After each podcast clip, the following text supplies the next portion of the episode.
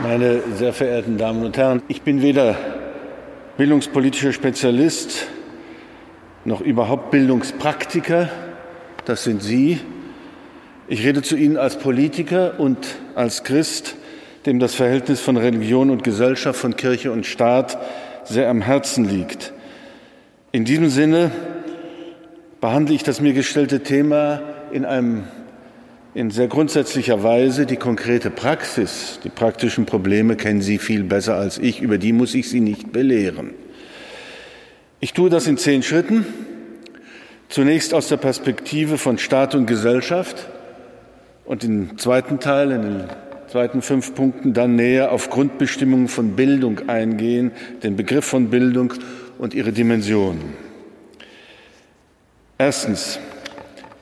Gesellschaft und Staat der Bundesrepublik Deutschland, in denen ich als Christ und Politiker seit nunmehr gut 23 Jahren lebe und agiere, unterscheiden sich deutlich von der Gesellschaft, von dem Staat, in dem ich vorher gelebt habe, eine Art weltanschauliche Erziehungsdiktatur, in der Religion erlaubt war, aber in dem sie bestenfalls als Privatsache zu gelten hatte öffentlichen Anspruch, Anspruch auf öffentliche Wirksamkeit sollte sie nicht erheben.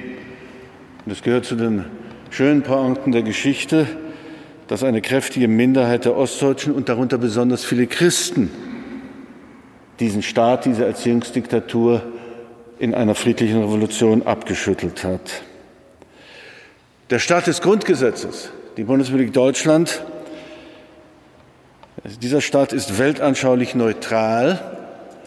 Er verficht selbst keine Weltanschauung, favorisiert keine bestimmte Religion oder Weltanschauung.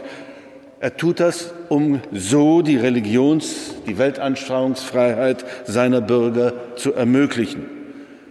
Das Verhältnis des Staates zur Religion ist das einer, wie das, glaube ich, in einer sehr präzisen Formulierung heißt, respektvollen Nichtidentifikation.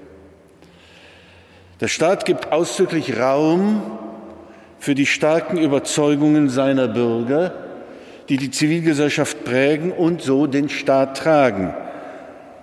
Der Staat ist also der Staat des Grundgesetzes. Die Bundesrepublik ist also kein, auch kein säkularistischer Staat.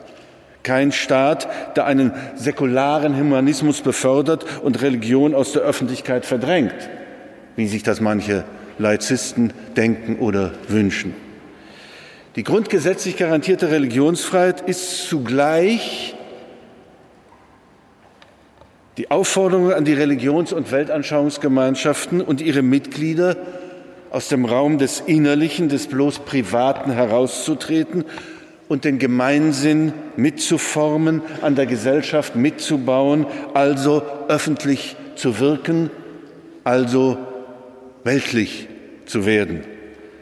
Weil der Staat des Grundgesetzes nicht alles selbst erledigen kann und will, lädt er dazu ein, dass die Bürger aus ihren jeweiligen Überzeugungen heraus und nach gemeinsamen Regeln subsidiär zusammenwirken, über religiöse und kulturelle Unterschiede hinaus gemeinsam soziale, das soziale, kulturelle und politische Leben gestalten. Zweitens, für den Zusammenhalt einer pluralistischen Demokratie, einer in wahrlich vielerlei Hinsicht wirklich widersprüchlichen Gesellschaft. Für den Zusammenhalt einer solchen widersprüchlichen Gesellschaft reicht offensichtlich nicht das allein aus, auf das zunächst und ganz selbstverständlich, selbstverständlich hingewiesen werden kann und muss. Trivialerweise beginnt die gemeinsame Sprache. Ja, Anerkennung von Recht und Gesetz. Ja, der viel gerühmte und notwendige Verfassungspatriotismus. Ja. Aber es reicht das alles wohl nicht aus, auch nicht die Beziehungen, die die Gesellschaftsmitglieder über den Markt und den Arbeitsprozess miteinander eingehen. Wir sind ja Arbeitskräfte und Konsumenten unter anderem. Auch das reicht nicht aus. Über all dies Notwendige hinaus bedarf es offensichtlich grundlegender Gemeinsamkeiten und Übereinstimmungen in dem, was wir Maßstäbe, Normen oder mit dem viel verbrauchten Wort Werte nennen. Es bedarf tendenziell gemeinsamer Vorstellung, sie sind nie 100 Prozent übereinstimmt, aber tendenziell gemeinsamer Vorstellung von der Freiheit und ihrer Kostbarkeit, von Inhalt und Umfang von Gerechtigkeit, vom Wert und von der Notwendigkeit von Solidarität, von sinnvollem und gutem Leben, von der Würde jedes Menschen, von der Integrität der Person, von Respekt und Toleranz und so weiter und so fort. Dieses nicht politische, sondern nenne es einmal ethische Fundament einer gelingenden Demokratie, es ist nicht einfach da und ein für allemal da, sondern es ist gefährdet, kann erodieren, ist umstritten, muss immer wieder neu erarbeitet werden, tradiert werden, weitergegeben, vitalisiert, vorgelebt werden. Diese gemeinsamen Vorstellungen oder tendenziell gemeinsamen Vorstellungen von Freiheit, Gerechtigkeit, Solidarität, Vorstellungen von gutem, sinnvollem Leben, von der Person, Würde der Person, von, von Menschenwürde, das kann verloren gehen. Es muss immer wieder daran gearbeitet werden, an diesem ideellen, ethischen Fundament einer gelingenden Demokratie. Das ist der Sinn des schon wahrlich oft zitierten Satzes des ehemaligen Verfassungsrichters Ernst Wolfgang Böckenförde. Der freiheitliche, säkulare Staat lebt von Voraussetzungen, die er nicht selbst garantieren kann. Die Verantwortung für diese Voraussetzungen tragen die kulturellen Kräfte einer Gesellschaft und darin eben auch und in besonderer Weise Religions- und Weltanschauungsgemeinschaften, also auch, auch die christlichen Kirchen, nicht sie allein, aber sie auch.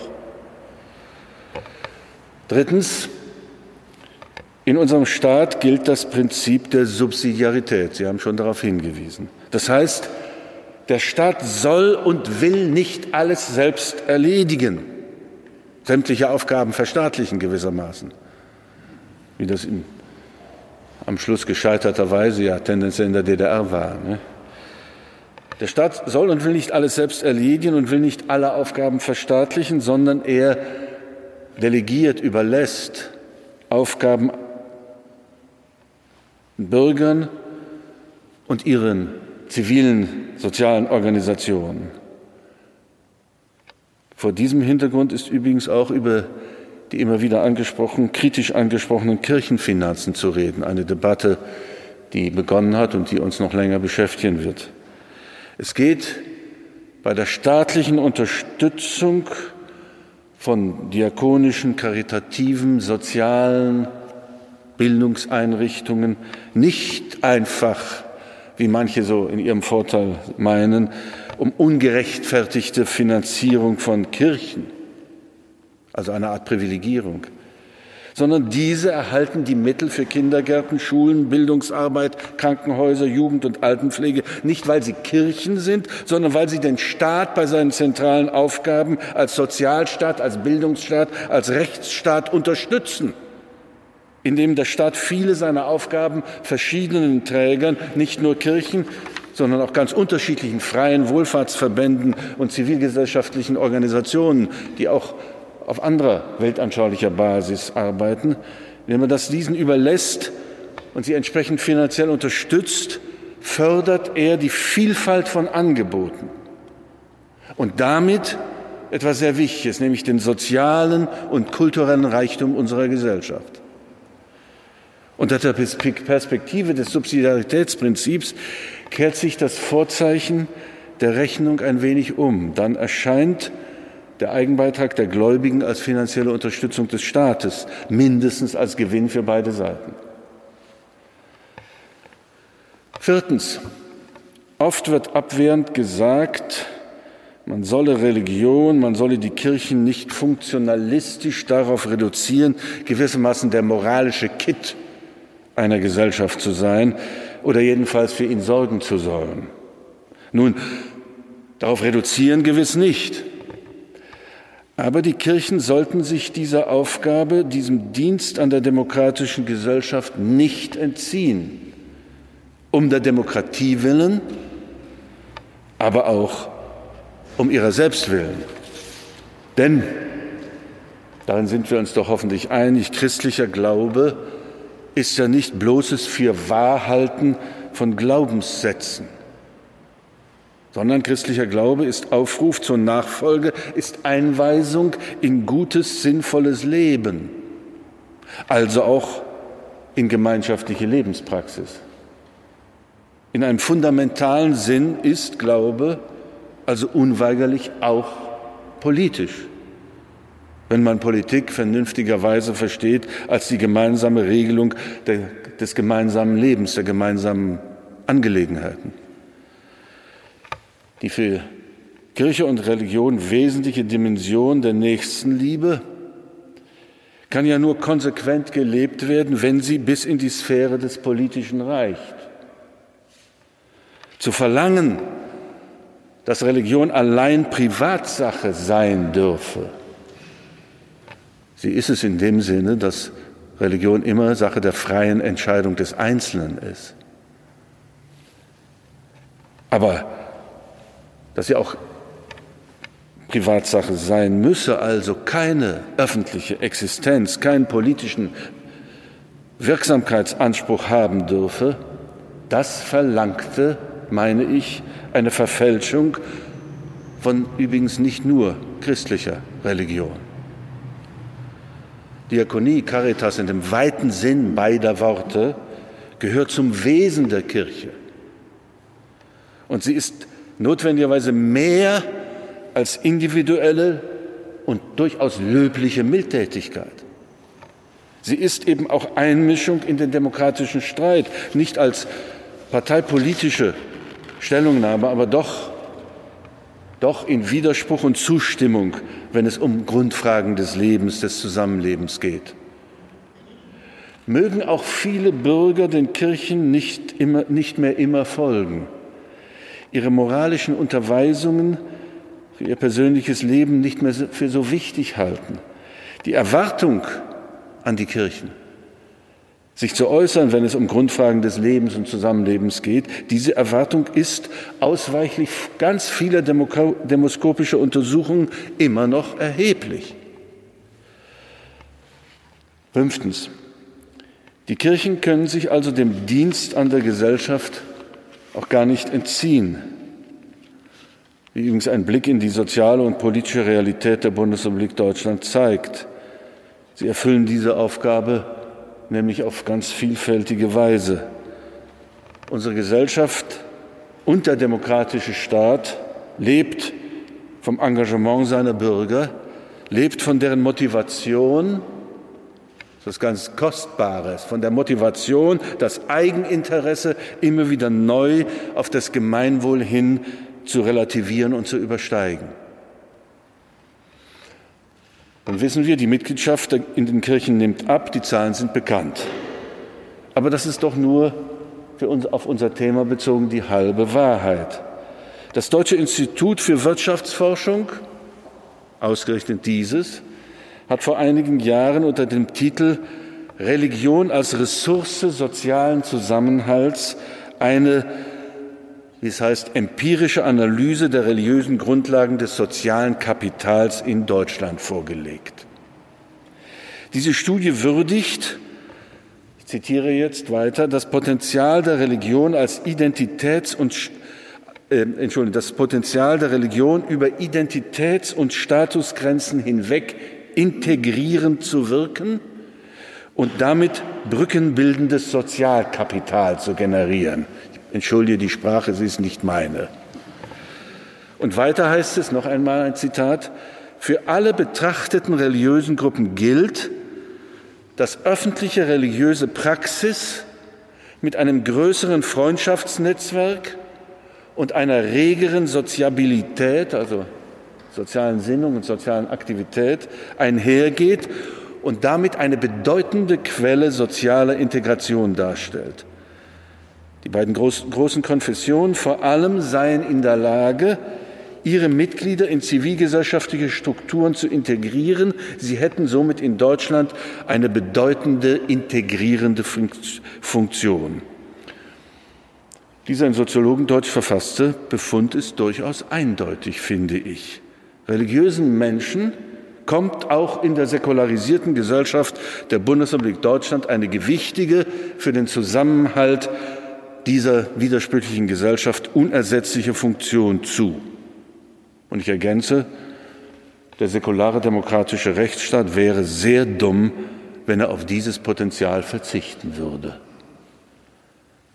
Also können Christen selbstbewusst sagen, wir Christen und Kirchen haben Gesellschaft und Staat der Bundesrepublik Deutschland mitgestaltet, durch unser politisches Engagement, durch die sozialen Leistungen, durch die Bildungsarbeit, durch die moralischen, durch moralische Interventionen. Das Christentum ist ein prägender Teil Deutschlands und dieses Land ist bei allen Unzulänglichkeiten ganz gut damit gefahren.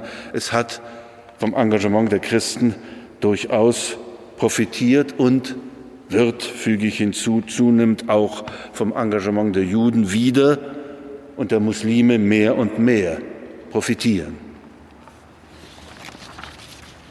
Sechstens. Aber wir sehen doch auch, die Befunde sind alle nicht neu, die Kräfte der Tradition, die sozialen und religiösen Bindungen nehmen ab. Wir leben in einer individualistischen Gesellschaft,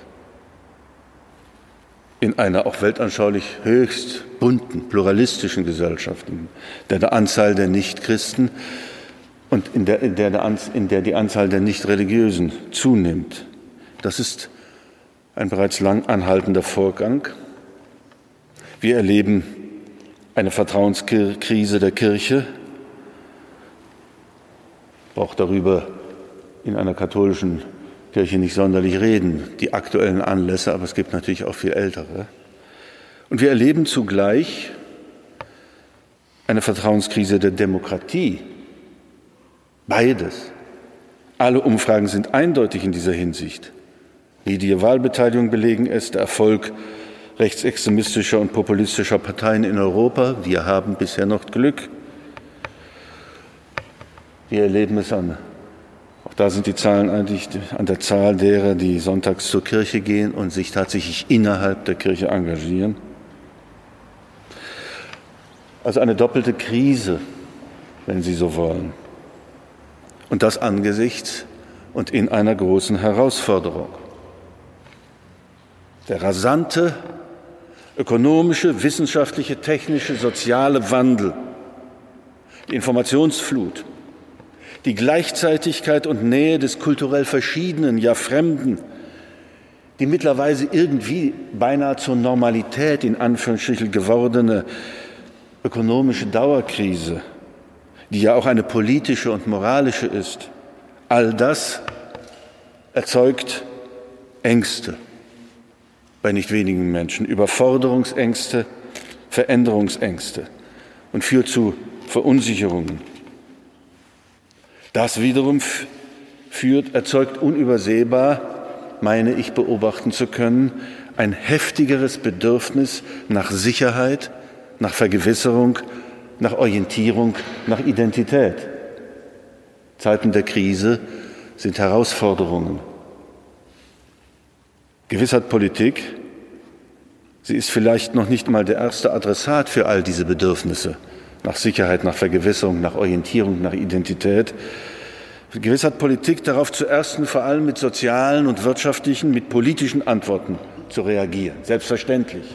Es geht um Arbeitsplätze, es geht um die Bekämpfung von Armut, es geht um Perspektiven für die Jugend, es geht um soziale Sicherheit. Es geht um die Wiederherstellung des Primats der Politik über die Ökonomie. Wenn ich atemlos hinter ökonomischen Entwicklungen, Entscheidungen von Märkten, Finanzmanagern hinterherhetzen. Alles riesige Aufgaben, über die heute hier nicht zu reden ist. Aber darüber hinaus, und das ist durchaus wichtig, sollten wir einige Folgerungen, einige Konsequenzen ziehen, die ich für Bildungsarbeit in kirchlicher Trägerschaft für besonders wichtig halte. Damit bin ich beim siebten Punkt. Es geht vielleicht immer, aber in solchen Zeiten mehr denn je, um menschliche Sicherheit.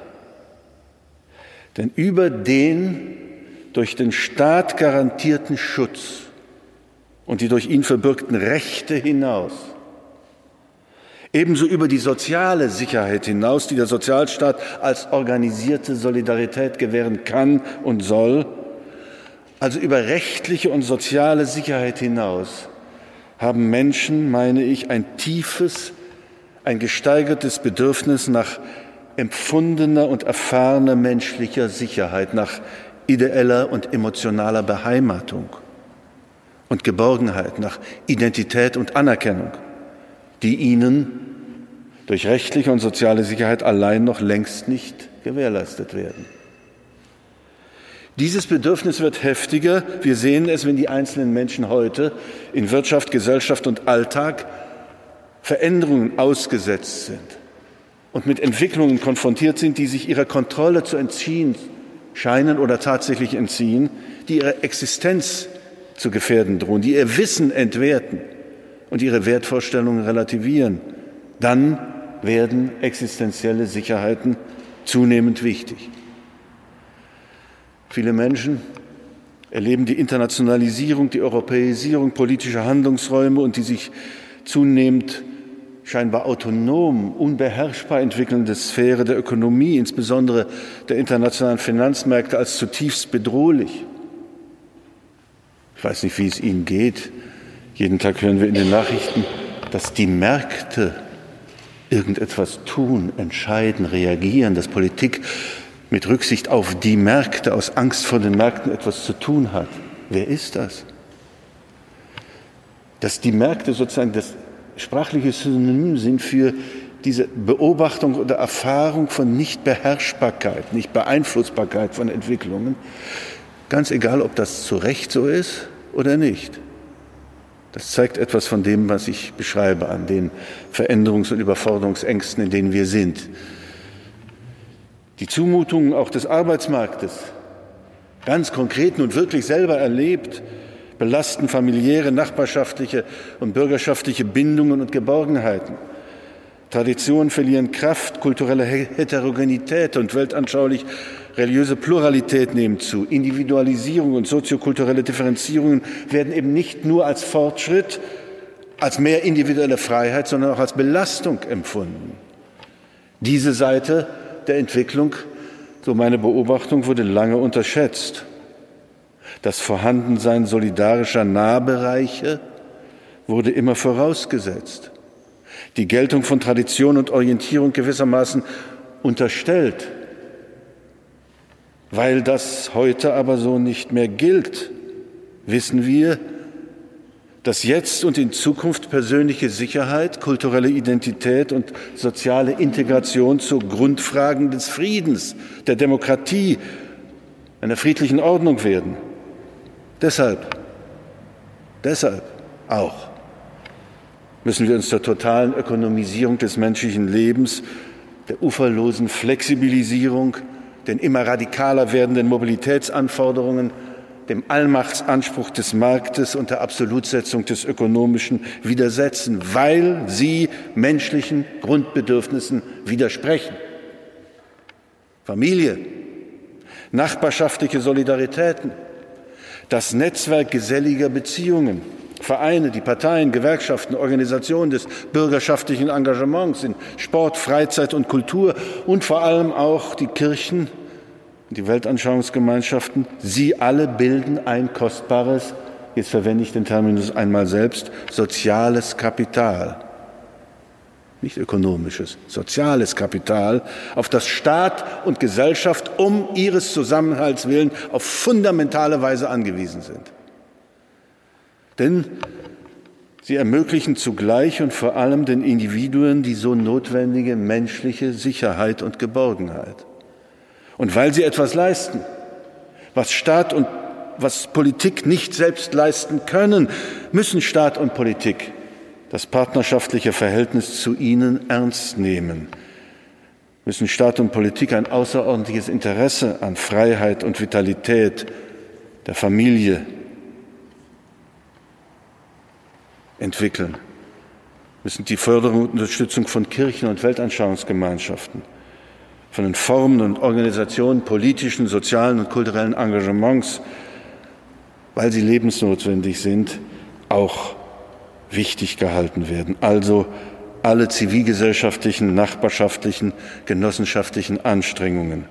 Dies zu befördern und dafür Wissen und Technik, Techniken, Bildung zu erwerben, gehört, denke ich, zu den Aufgaben kirchlichen Engagements, von Gemeindearbeit und eben auch von Bildungsarbeit in kirchlicher Trägerschaft. Achtens eine weitere Folgerung. Es geht natürlich um die Stärkung, die Befähigung des Individuums, des einzelnen Menschen, mit dem Wandel fertig zu werden, sich in ihm behaupten zu können, die Herausforderung annehmen und erfolgreich bewältigen zu können. Wie heißt das auf Neuhochdeutsch? Empowerment. Aber Sie wissen, was gemeint das Individuum befähigen. Es geht also, und jetzt verwende ich das alte Wort, Bildung. Es geht um Bildung. Das Bildungsdenken in Deutschland, die Bildungsphilosophie ist mindestens seit dem 18. Jahrhundert durch einen doppelten Anspruch gekennzeichnet, der mir wichtig ist. Einmal ging es diesem Denken immer um die Bildung des Subjekts um die Befähigung für den Einzelnen, sein Leben selbstbestimmt und selbstverantwortlich zu gestalten. Also Autor der eigenen Biografie, des eigenen Lebens werden zu können und zugleich, und das ist der andere gleich gewichtige Aspekt, zugleich dies zurückzubinden an die Gemeinschaft, an die Aufgabe des kulturellen Fortbestands und der kulturellen Weiterentwicklung aller. Insofern ging es nie und darf es auch weiterhin nicht darum gehen, nicht nur um die Bereitstellung von künftigen Arbeitskräften, sondern bei Bildung ging es immer auch und muss es auch weitergehen um soziale Kohäsion, um kollektive Muster der Lebensführung, um Integration der Individuen in die Gesellschaft als solidarische, als teilhabende, als mitgestaltende Gesellschaftsglieder. Bildung in diesem nun wirklich nicht neuen Sinn geht eben über bloße Verwertbarkeit von Qualifikationen weit hinaus und kann folglich nicht einseitig mit Blick auf Ausbildung und Arbeit definiert werden. Auch Handlungsfähigkeit, Kritikfähigkeit, Fähigkeit zur Selbstbestimmung und zur selbstständigen Lebensführung sind gefragt. Und damit bin ich neuntens bei einer weiteren Folgerung, die für kirchliche Bildungsarbeit eigentlich selbstverständlich ist. Es gilt, die Verengung des Bildungsbegriffs, die Verengung in der Bildungspolitik immer neu zu überwinden. Eine Verengung, wie sie sich Beispiel in, beispielsweise in dem ständig verwendeten Wort vom Fit machen verräterisch zeigt. Achten Sie mal darauf, wie oft dieses Wort verwendet wird. Ich zucke immer kurz zusammen, weil für mich fit machen ja auch heißt herrichten. Bildung wird heutzutage allzu oft und allzu gern auf die Aneignung von Wissen reduziert. Bildung ist aber mehr. Bildung ist einerseits ganz gewiss kognitives Lernen und Bildung ist andererseits ebenso gewiss auch soziale Verantwortung. Bildung besteht aus Wissen und Werten. Die Bildungseinrichtungen in Deutschland sind in den letzten Jahren verstärkt unter Druck geraten. Seit 10, 15 Jahren immerfort Studien von PISA angefangen, ich weiß nicht, immer eine neue, jeweils neue Schreckensmeldung, gelegentlich kleine Erfolge. Unter dem Stichwort, nicht von mir, der kognitiven Mobilisierung soll sich Bildung mehr und mehr an verwertbaren Inhalten orientieren, an der Ausbildung technischer Fähigkeiten und Fertigkeiten, an den Anforderungen von Wissenschaft und Forschung, Wirtschaft und Industrie. Nun, in Deutschland, in dem unsere Kreativität, unsere technischen Fähigkeiten, unser technologisches Wissen bei der Entwicklung von Produkten und Verfahren wahrlich die wichtigsten wirtschaftlichen Ressourcen sind, haben ökonomische Überlegungen in der Bildungspolitik gewiss ihre Berechtigung, das bestreite ich überhaupt nicht. Doch wo Bildung einseitig auf ihren ökonomischen Nutzen reduziert wird, wird ihre Bedeutung für menschliche Persönlichkeitsentwicklung, für Persönlichkeitsbildung vernachlässigt. Bei der nämlich geht es immer auch bei Persönlichkeitsbildung um Haltung und um Werte und um deren Vermittlung. Das Ergebnis von Bildung darf nämlich nicht lauten, viel Wissen, wenig Werte. Vielmehr muss jungen Menschen ein Bewusstsein, ein Gefühl, ja eine Leidenschaft für die Grundwerte menschlichen Seins vermittelt werden. Humanität, Freiheit, Verantwortung, Gerechtigkeit, Solidarität, Friedfertigkeit, Toleranz. Bildung richtet sich auf theoretisches Wissen und beruflich verwertbare Inhalte, aber sie sollte vernünftigerweise nicht minder umfassen ästhetische Erfahrung, ethische Reflexion und Wertevermittlung. Bildung ohne Werteerziehung ist reine Unterrichtung. Bildung ist also mehr als bloße Wissensvermittlung, schließt Erziehung notwendigerweise ein. Und so sollte es weniger um die Menge des Wissens gehen und mehr um etwas, was man vielleicht Orientierungswissen nennen sollte. Was zu diesem Orientierungswissen gehören muss, darüber muss es immer wieder neue, eine gesellschaftliche Verständigung geben. Das steht nicht ein für allemal fest. Diese Verständigung allerdings sollte im Zentrum aller bildungspolitischen Debatten stehen, weniger der Streit um Strukturfragen, der so quälend ist.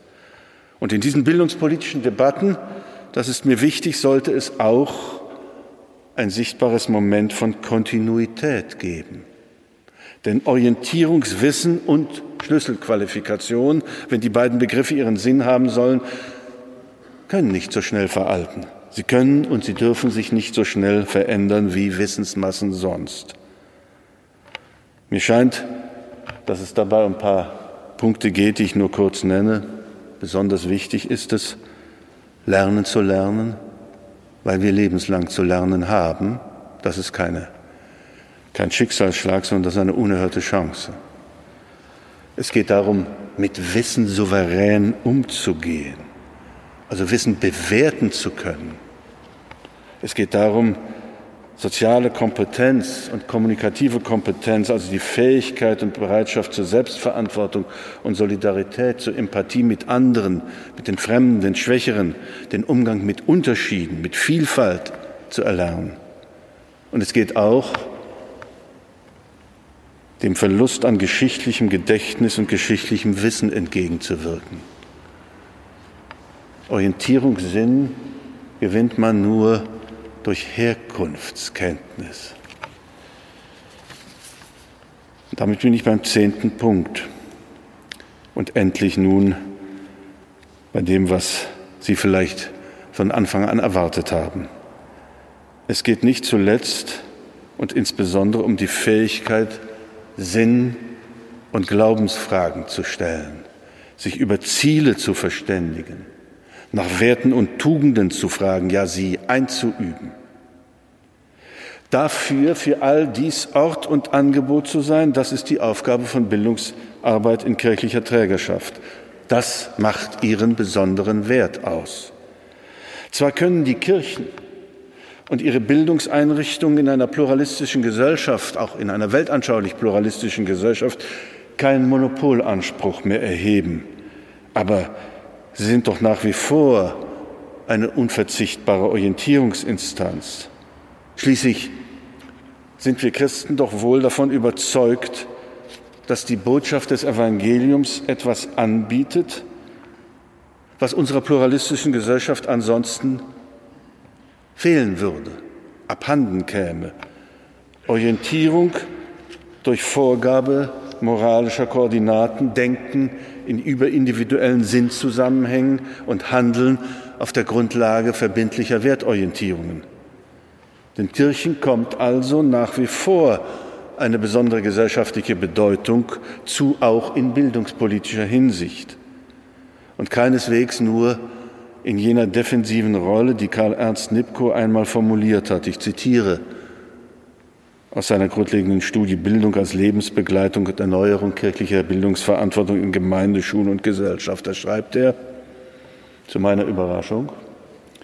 In der offenen, pluralistischen Gesellschaft kann die Verantwortung für Erziehung und Bildung von der Kirche nur in Mitverantwortung wahrgenommen werden. Recht so. Diese Mitverantwortung muss den Charakter einer unaufdringlichen Teilnahme am allgemeinen öffentlichen Bildungsdiskurs annehmen. Recht hat er, sofern er damit meint, die Kirche, auch ihre Bildungseinrichtungen sollten nicht in triumphalistischem Gestus auftreten, gewissermaßen Dominanz erlangen wollen. Aber unaufdringliche Teilnahme darf doch wohl nicht heißen kirchliche Verschanzung, mangelndes Selbstbewusstsein. Ich wünsche mir vielmehr eine durchaus eindringliche, eine sich gesellschaftlich einbringende und einmischende Kirche, auch als Bildungsinstitution. Eine Kirche mit, ich zitiere Kardinal Lehmann, mit Mut zu einer offensiven Darstellung unserer grundlegenden, grundsätzlichen Glaubenserkenntnisse und der gesellschaftlichen Optionen. Denn, so fährt Lehmann fort, ohne ein Minimum an Bereitschaft zum Anderssein, zum Kontrast, kann es keinen Glauben geben, der seinen Namen verdient. Mit anderen, mit meinen Worten, es geht um den gelebten, in Bildungsprozessen und Institutionen lebendigen Widerspruch, ja Widerstand gegen den Verlust des, der religiösen Dimension des menschlichen Lebens. Ich mache einen ganz kleinen Ausflug. Vor einem Dreivierteljahr gab es im Bundestag eine dramatische und spannende Debatte über die Frage, ob, Beschneid, ob Beschneidung bei Kindern, jungen Leuten weiterhin in diesem Lande möglich sein, jener alte jüdische und muslimische Ritus.